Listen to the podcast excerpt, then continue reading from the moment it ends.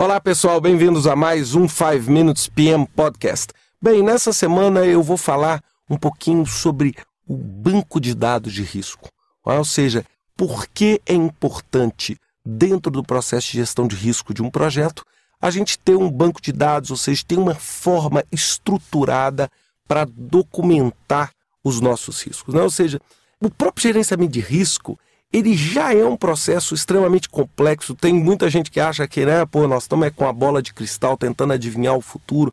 Então, ou seja, existe muitas vezes uma, uma percepção de que risco é algo assim, estamos entregues à sorte e seja o que Deus quiser, não é? E, e na verdade nós vamos ver que o simples fato de saber o risco que você corre e documentar ele, você já corre menos risco. Eu, eu brinco. A primeira forma de mitigar um risco é saber que ele existe pelo simples fato de você saber que aquele risco existe, você automaticamente já corre menos risco. Então, ou seja, nosso objetivo é registrar a lição aprendida, registrar o risco, de modo que as pessoas possam rapidamente conseguir entender. É uma, o banco de dados é uma grande ferramenta de armazenamento de informação e de comunicação da informação. Agora, quando eu falo banco de dados, né, eu sempre fui daquela linha que o que funciona é aquilo que é simples, não ficar arrumando complicação na sua vida, não. Já chega o projeto. É, então nós não podemos criar uma ferramenta para gerenciar o nosso projeto que ela por si só já seja para nós um caos de complexo. É, então, quando eu falo de banco de dados, eu estou falando o seguinte: pode ser um Excelzinho, tá? pode ser até um Word, seja uma forma de documentar. Eu, por exemplo, vou dar um exemplo. Eu uso muito Excel que uma planilha é algo que todo mundo tem, é algo extremamente difundido. Ou uma outra coisa, para aqueles que têm um pouquinho mais de habilidade em banco de dados, pode, você pode fazer um banquinho de dados no Access, cara. Algo simples, funciona, sabe? É algo que está dentro do pacote lá do Office da Microsoft. Ou seja, é algo que é comum, algo que é simples, você pode criar ali.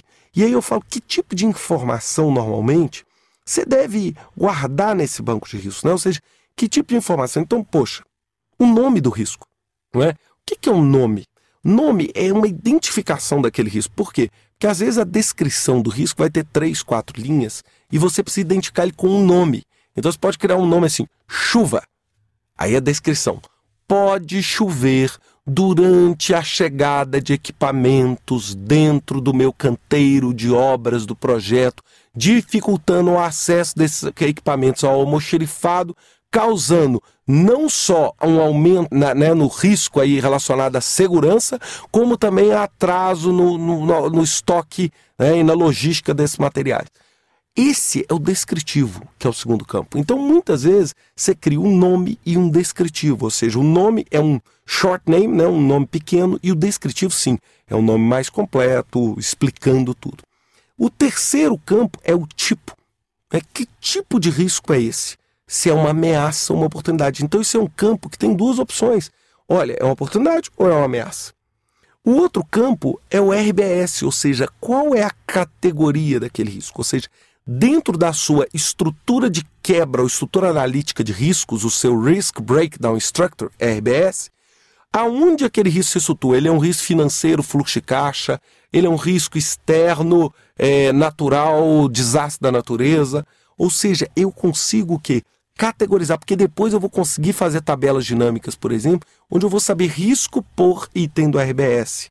Eu tenho também o campo responsável, que muita gente chama, nos Estados Unidos é muito comum, a gente chamar de risk owner, ou seja, dono do risco. Não é dono do risco significa quem criou o risco, é? mas quem é o dono, ou seja, quem é que tem que ficar de olho naquele risco, quem é que vai ter que tomar ações para que aquela ameaça não aconteça ou para que aquela oportunidade seja aproveitada. Depois, existem alguns campos que eu gosto de colocar e que são opcionais, mas vale aí para vocês refletirem essa semana. Quem identificou aquele risco? Né? Ou seja, eu antes colocava assim, criador do risco. Aí, aí depois eu falei assim, pô, se eu colocar criador vai ser um caos. Né? O cara vai falar, pô, mas não fui eu que criei esse. Na verdade, é quem foi a pessoa que levantou a luzinha vermelha ou a luzinha verde ali daquele risco, da existência daquele risco. Por quê?